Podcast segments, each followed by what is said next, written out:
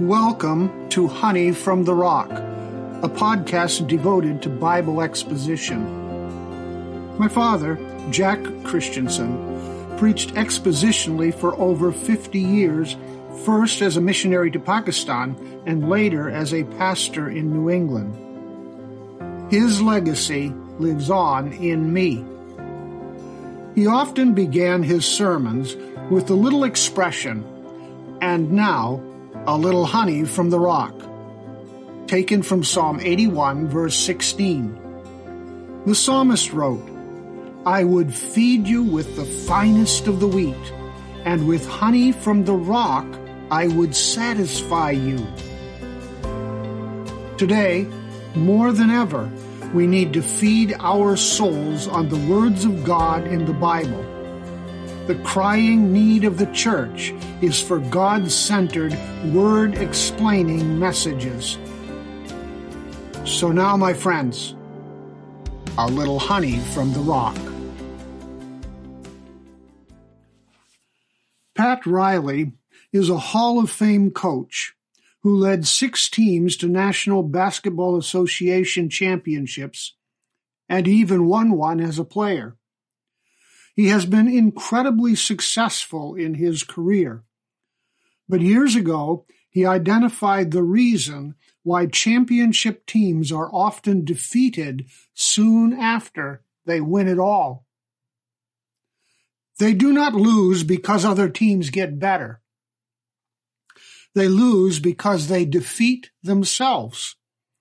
They have the same talent they had when they won the championship but they're not the same people. Riley coined a phrase to explain what happens to NBA players. They succumb to the disease of more. The disease of more. At first, that more is winning a championship. But after winning it all, it's no longer enough. The more becomes other things. They want more money, more endorsements, more playing time, more plays called for them, and more media attention. So what was once a team of talented players becomes a group of players infected by the disease of more. The result is they lose. Why do yesterday's luxuries become today's necessities? We want more. Why is a black and white television now a sign of poverty, not prosperity? Why do we have so much but feel so unhappy? In 2020, a study revealed that only 14% of Americans said they were very happy.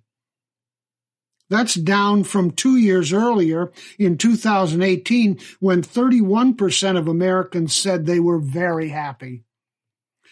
The General Social Survey has been tracking happiness since 1972 and reports that people in the United States are more unhappy today than they have been in 50 years.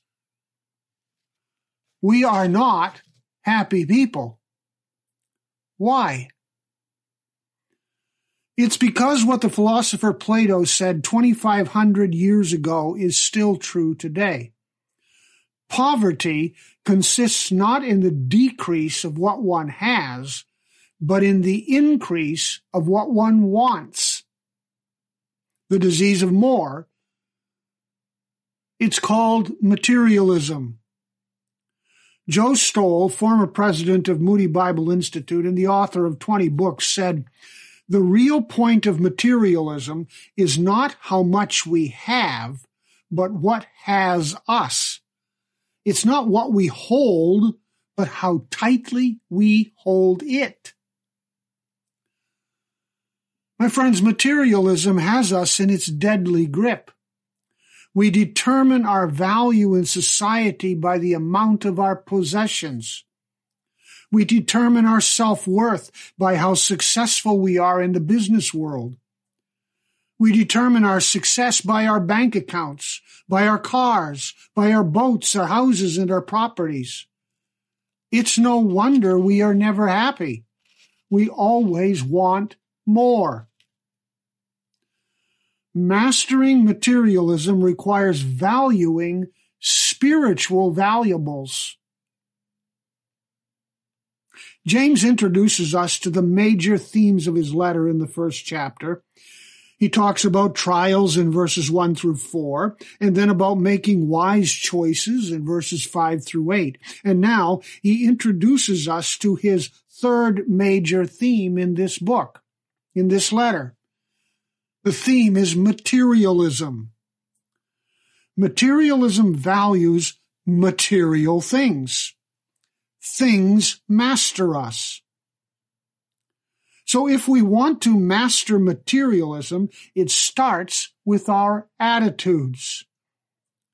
It makes no difference whether you have lots of money or little money, because the test is the same we can be just as materialistic with little as we can be with much. It's an attitude problem more than anything else. James tells us that there are two great tests of wisdom living.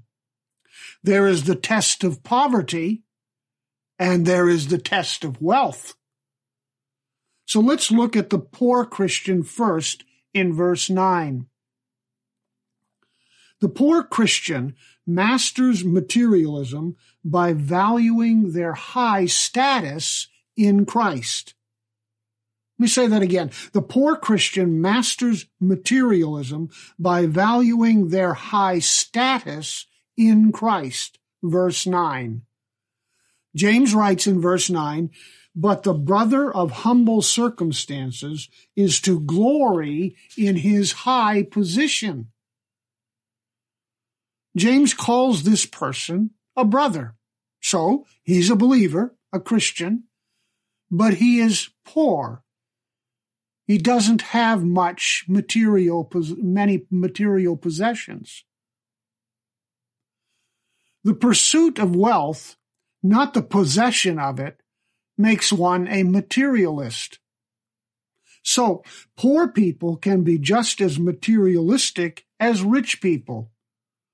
Materialism has to do with what we want, not what we have. So let's examine the poor Christian in society. The Greek word for humble often translates the Hebrew word for poor in the Old Testament. The word means someone with few possessions, James is setting up a contrast in these verses between the rich in verse 10 and the poor in verse 9. He is talking about the materially poor people in Palestine. But it includes the broader concept of low social status as well, because the poor were viewed as low class and lazy people. And we have that same tendency today the same tendency to assume that poor people are poor because they are lazy or they lack talent or are incapable of doing better. America may not have a literal class system like a country like India, for example, but we tend to view the rich as high class and the poor as low class. James is not talking about lazy people here, nor is he implying that poor people are socially inferior. There were several classes of poor people in Palestine at this time. There were those who were poor because, well, they were socially victimized. Orphans and widows, for example, had limited means of survival in Jewish society in the first century. That's why in James 127 he says that caring for orphans and widows defines pure religion in society. Many also were economically victimized. The greed and power of wealthy people victimized people in that day, and of course still do today. It's estimated that between the religious taxes and the Roman taxes, the average income in Palestine would be taxed at about 40%. 40% of your income was paid in taxes. On top of that, the wealthy often extorted more money from the poor by using their power to loan money at exorbitant rates. And if a person could not pay the taxes or a person could not pay the loans, they might be imprisoned and their means of livelihood con- confiscated. How would a person ever get out of poverty in that situation? They wouldn't. Finally, there were those who were legally victimized. The immigrants were called aliens, and they had little legal recourse to being exploited by the rich and powerful in society. Others, like lepers, for example, were outcasts in society and could not hold jobs. The rich controlled employment, and if you could not work, you could not escape poverty. Immigrants could never redress their wrongs in the legal system, the court system. So they were oppressed and exploited by the wealthy. God had commanded repeatedly in the Old Testament that the people were to care for and help immigrants. It is one of God's commands. But the rich ignored what God said to get what they wanted or to keep what they, what they had. James is writing to these people in, in his letter. The poor could easily fall into the trap of materialism by thinking and talking about their poverty and obsessing about how to gain wealth so they could climb the social ladder, get out of the mess they were in. I mean, that's a natural tendency for all of us, isn't it? But when we are always talking about what we cannot afford or what we would like to buy if we had the money, then we are engaging in what some call poor talk. Poor talk. Poor talk is a tip off that we are really closet materialists because all we can think about is gaining money and possessions for ourselves so we won't be victimized in society. James says, don't spend your time in poor talk. Rather, boast or glory or exult in your high position in Christ. The poor Christian is not to focus on what they don't have, but is to focus on the lasting value of Christ. The poor Christian is to glory, to exult, to be excited about his high position in Christ. Christ lasts. Spiritual values have enduring quality. They never fade away with circumstances. And that is why we are to focus on that which endures, that which is eternal, and not that which passes away. Paul says in 1 Corinthians 1, verses 26 to 31, that God chose the foolish things of this world. We Christians are the foolish things of this world. Why? Because we are not the mighty and powerful in this world. We are the foolish things of this world, Paul says in 1 Corinthians. The word foolish means moronic. God chose us the morons of this world to shame the powerful and the wealthy.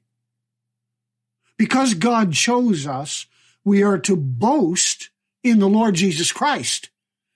He picked you to be his own. So boast in him and not in what you have in this world. He didn't pick them, he picked you. So boast in him. My friends, Boast in your high position in Christ in your circumstances today. You see, there was a class struggle in the first century between the haves and the have nots. Does that sound familiar to us today? Sure, it's been a part of human history. Well, this class struggle led to a series of Jewish Robin Hoods who stole from the rich to give to the poor. Eventually, that became part of the revolt against the Roman authorities that led to the destruction of Jerusalem in 70 AD. So James is addressing some of those feelings that the poor Christians were struggling with. They were the have-nots in their world. Christians may have a low position in society, but we have an exalted position for all of eternity with Christ. The poor Christian is equal to the rich Christian in the kingdom of Christ and far, far above the non-Christian because we are children of the King of Kings. We are heirs of all that the King has for us. The poor Christian is, to, is told to open their eyes to all of their riches in Jesus Christ. James says in James 2 verse 5 that God has chosen the poor to be rich in faith and heirs of the kingdom. The poor and the rich are on the same level in the church. So glory in what you have in Christ. Friends, if we focus on the things that have eternal value, we will be rich beyond degree. We need to learn to live with heaven's perspective and see life through heaven's eyes. Then, then we will find lasting happiness in this life. That is the test of poverty. The poor Christian masters materialism by valuing their high position in Christ. But now let's look at the test of wealth. The rich Christian masters materialism by valuing their low status in Christ. Let me say that again. The rich Christian masters materialism by valuing their low status in Christ. Listen to what James tells us in verses 10 and 11. And the rich man is to glory in his humiliation, because like flowering grass, he'll pass away. For the sun rises with a scorching wind and withers the grass, and its flowers fall off, and the beauty of its appearance is destroyed. So too the rich man, in the midst of his pursuits, will fade away. God is the great equalizer. The poor man is raised up in Christ, but the rich man is brought down in Christ. James is looking at it, of course, from a human perspective because both are actually equals in Christ. The test of wealth for the rich Christian is to stop valuing his riches and to glory in his humbling. Ten years ago, I made a trip to Russia where I taught some seminars. One of the seminars was in a tiny village in literally in the middle of nowhere, it seemed. It was a very poor farming community. But the people were so warm and generous to our team that it made the time together just delightful. The village reminded me of Tevye in Fiddler on the Roof. Tevye sings a song entitled if I were a rich man. And it's a song to God as he wonders what it would be like to be rich.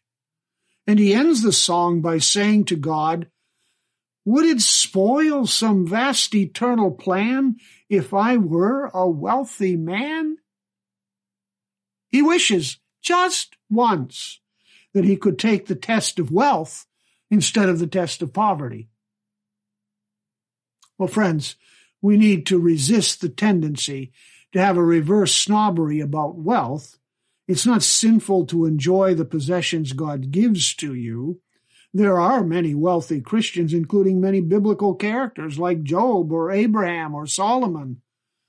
One writer puts it this way It's not possessing riches that God condemns, but clinging to them, coveting them, and having our activity centered around them. You see, it's our wrong way of looking at things, our wrong scale of values that matters. How then is the rich Christian to function in society? The rich Christian is to glory or boast in his humiliation. Now, this is the same Greek word used in verse 9 to describe the poor Christian. The rich Christian demonstrates wisdom by his attitude toward money just as much as the poor Christian. Both must devalue money. The poor Christian rejoices that he has been given a position of honor as the child of the king. The rich man glories that his wealth is worth less in the kingdom. The poor Christian stops thinking about his poverty, and the rich Christian stops thinking about his wealth. The rich Christian is on the same level in God's kingdom as the poor Christian. Spiritually, the poor Christian has been raised up to the rich man's level, and the rich Christian has been lowered to the poor Christian's level in Christ. And this leveling effect is because of the passing value of wealth. James tells us. The rich person loses everything material that they value when they die. So James tells us don't waste your time valuing material possessions that pass away. The Greek word for rich refers to someone who does not need to work for a living. James compares this person to the beautiful flowering grass of Palestine. And the point is that the wildflowers that blanket the countryside in the spring are splendid, beautiful, but temporary and passing. You can have all the splendors of wealth, but life is transitory, and when you die, it all passes away. It's gone like the wildflowers wilting before the scorching desert wind. The people were all too familiar with the dreaded sirocco, which was a searing wind blowing off the Arabian desert. It was like a hot oven, destroying all the green vegetation in a matter of hours. The sirocco blows continuously night and day with no nighttime cooling relief all the plant life in Palestine withered under this blast of heat. James tells us this is exactly what happens to the rich man in the midst of his pursuits, James says. The rich pa- person is going about his business, enjoying his wealth, busy with all of his possessions and his activities, when it all fades away and it's gone death snuffs out all his glory in a single moment. We cannot take it with us, so we must view wealth as a passing value, here today, gone tomorrow. The ancient Egyptian pharaohs tried to take it all with them when they died. They only succeeded in building pyramids which people looted over the years. The pyramids are colossal monuments to the passing value of wealth. They even had their wives buried with them. What foolishness! Yet the skyscrapers that mark our biggest cities and the towers of human wealth that dot our landscape are nothing more than monuments to the foolishness of man, just like the pyramids. That's why it bothers me when I see statistics like these. Among evangelical Christians who regularly attend our evangelical churches, 75% of evangelical Christians agree that God wants me to prosper financially. God wants me to prosper financially. 75%. And 41% agree that their church teaches that if I give more money to my church and charities, God will bless me in return.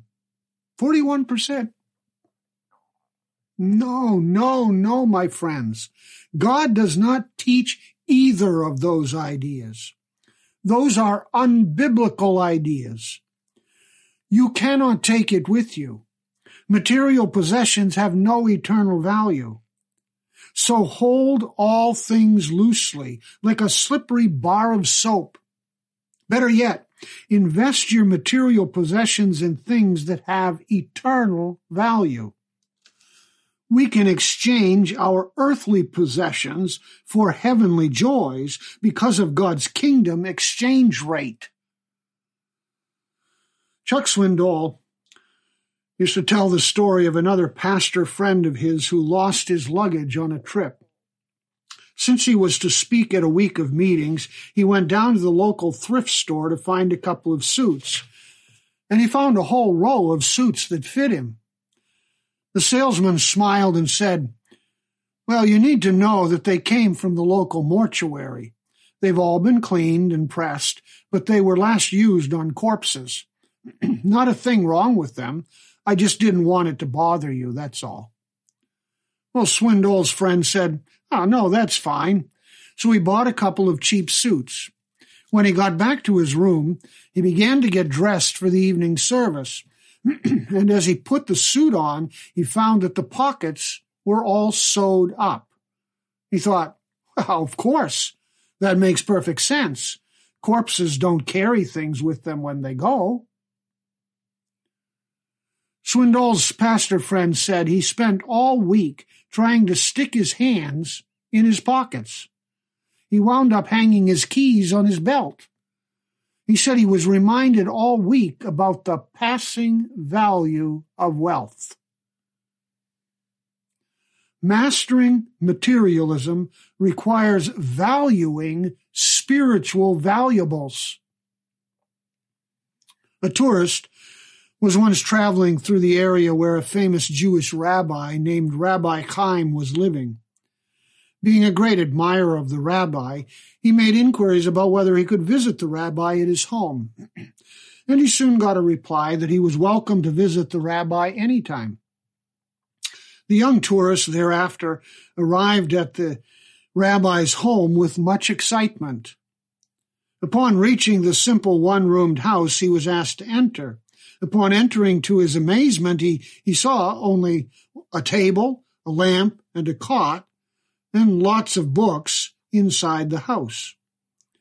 Surprised by what he saw, the tourist then inquired, Rabbi, where's the rest of your furniture?